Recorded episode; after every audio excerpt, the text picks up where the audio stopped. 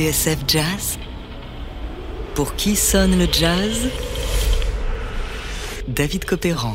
Aujourd'hui, Joséphine Baker, le jazz et Paris.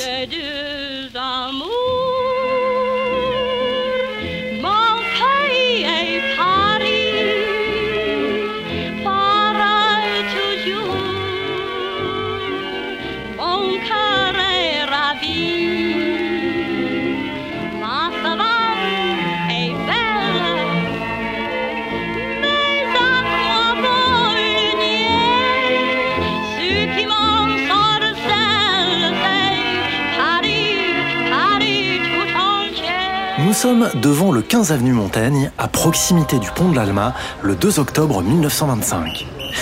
Ce soir-là, le tout Paris artistique et mondain s'est donné rendez-vous au théâtre des Champs-Élysées, ou plutôt au Champs-Élysées Music Hall.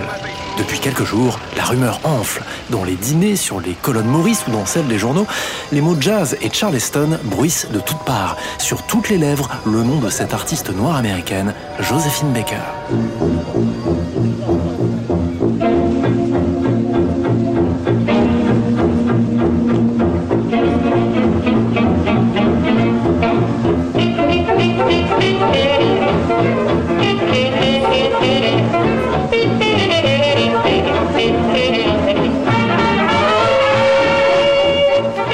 Première fois à Paris, le plus formidable spectacle de New York, la Revue Nègre, annonce l'affiche. Quelques jours plus tôt, la troupe, rythmée par l'orchestre du pianiste Claude Hopkins, surnommé Crazy Fingers, et dans lequel sévit un certain Sidney Bechet, débarquait au port du Havre et gagnait la capitale. C'est Caroline Dudley, une américaine installée en France, que le théâtre des Champs-Élysées a dépêché pour aller trouver, monter et produire une vraie revue comme on en trouve à Harlem. Or, les semaines précédant la première de la revue Nègre ont été chaotiques et les répétitions n'augurent rien de bien rassurant. Tout est désordonné, trop long, pas assez canaille pour les mœurs parisiennes, un comble. Alors, deux hommes, André Davin, directeur artistique du théâtre, et Jacques Charles, spécialiste de music hall qui a visité Harlem et fréquenté Erwin Berlin, se chargent de mettre un peu d'ordre. Trois jours avant la première, la presse fait monter la sauce. Attention, les citations sont d'époque. Ils arrivent directement du quartier nègre de New York avec leurs danses étranges, leurs chants primitifs, leurs pantomimes troublantes, leurs costumes éclatants et leur incomparable jazz. Aujourd'hui inconnus en France, leurs noms seront célèbres demain, comme l'extraordinaire Joséphine Baker.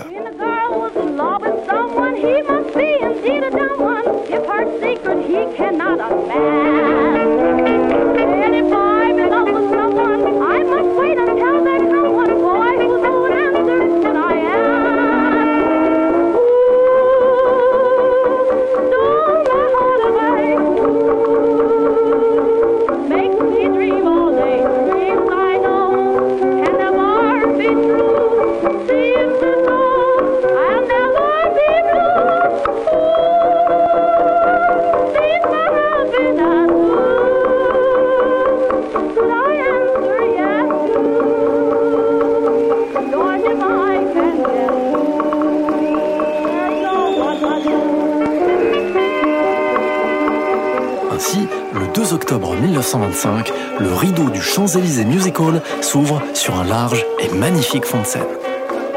Bateau à roues faisant escale dans un port du Mississippi, steamers sur le départ, rue de Manhattan devant un étrange gratte-ciel biscornu qui semble danser le cakewalk, tout est fait pour transporter le spectateur français dans une sorte de rêve éveillé, de frénésie à l'américaine. Clou du spectacle, cette danse sauvage, ce Charleston auquel se livre, après moult tractations avec la production, une Josephine Baker quasiment nue.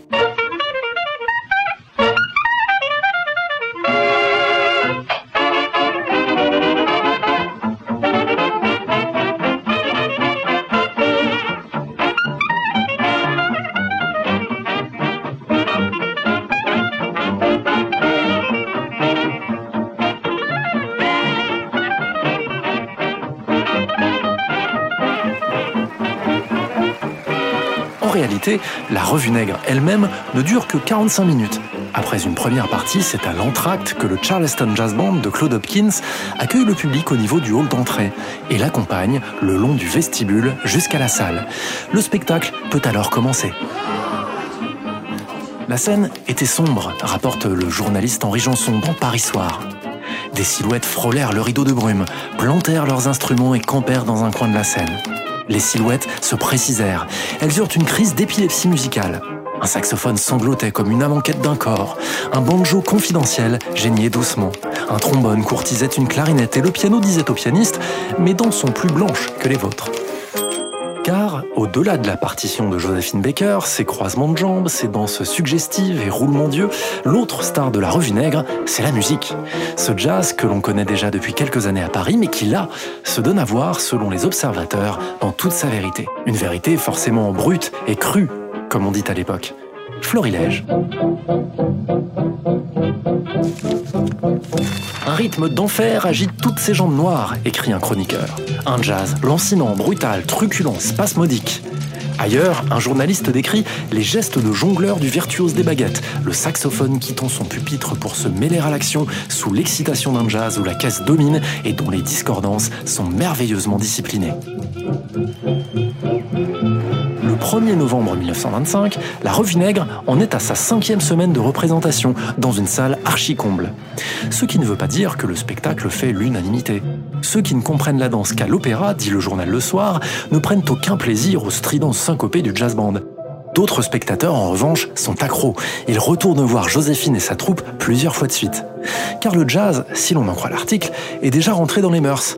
Pour tous ceux qui, depuis 7 ou 8 ans, n'aiment en guise de musique de danse que celle du jazz, la revue Nègre est la quintessence même du modernisme de music hall.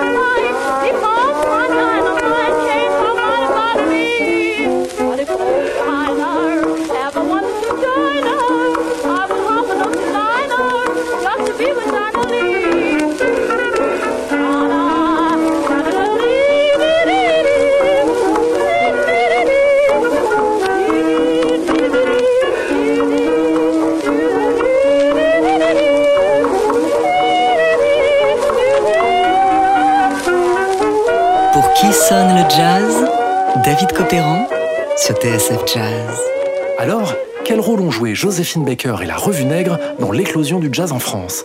Eh bien, selon toute vraisemblance, celui d'un amplificateur.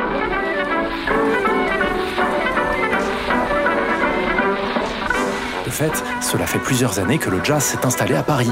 Au lendemain de la Grande Guerre, alors que la France s'est plongée dans les années folles, des soldats afro-américains ont décidé de rester à Paris. Et c'est plus précisément à Montmartre et à Pigalle qu'ils ont posé leur bagage. James Reese Europe, Louis Mitchell, Eugene Bullard et la chanteuse Ada Smith, dite Bricktop, tous vont contribuer à faire de la butte un nouveau Harlem, avec ses clubs ouverts toute la nuit. Même si l'on n'y danse pas que du jazz, Tango, Begin, Rumba et musique zigane ont aussi le droit de citer dans ce joyeux mélange qu'est Paris. On appelle alors jazz n'importe quelle musique comprenant une batterie.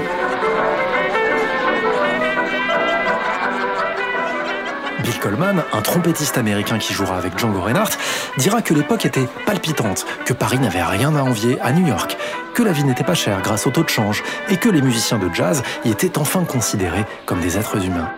Aux Élyses, rue Fontaine, ou au Grand-Duc, rue Pigalle, défilent les grands de ce monde, Scott Fitzgerald, Ernest Hemingway, Cole Porter, Pablo Picasso.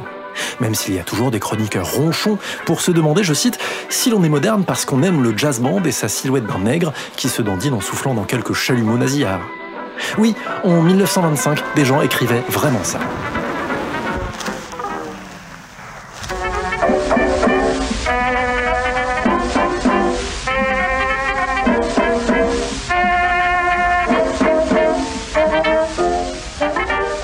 Les grandes figures du jazz à Paris, Bricktop qui a ouvert le Music Box au 41 rue Pigalle en 1924. C'est elle qui apprendra au prince de Galles à danser le Charleston et c'est encore elle qui prendra Joséphine Baker sous son aile à son arrivée à Paris.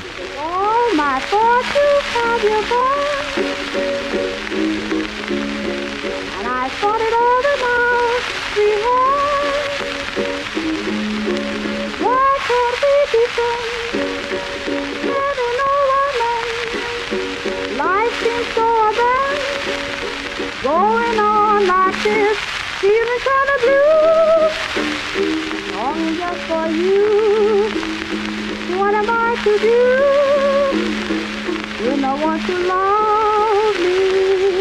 Voilà pourquoi, en octobre 1925, toutes les étoiles sont alignées pour que la revue Nègre et sa star, Josephine Baker, fassent un triomphe.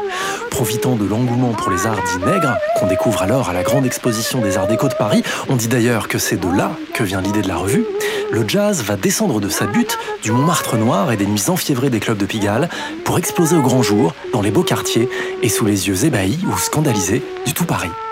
Si Joséphine Baker n'a pas apporté le jazz en France, elle l'aura mis sur le devant de la scène, au cœur du débat, le consacrant définitivement comme un art moderne, la musique du XXe siècle. La même année, à Berlin, la revue Chocolate Kiddies, emmenée par la chanteuse Adelaide Hall, connaîtra le même genre de succès, éblouissant au passage un jeune Allemand de 17 ans, futur fondateur du label Blue Note, Alfred Lyon. Pour en savoir plus sur Joséphine Baker et le jazz, je vous renvoie au formidable ouvrage de Laurent Cuny, Une histoire du jazz en France, tome 1, du milieu du 19e siècle à 1929, paru aux éditions Outre Mesure. Un chapitre entier y est dédié à Joséphine Baker. À lire également le récent Joséphine Baker du musical au Panthéon par Gérard Bonal dans la collection Libre à elle des éditions Talendier.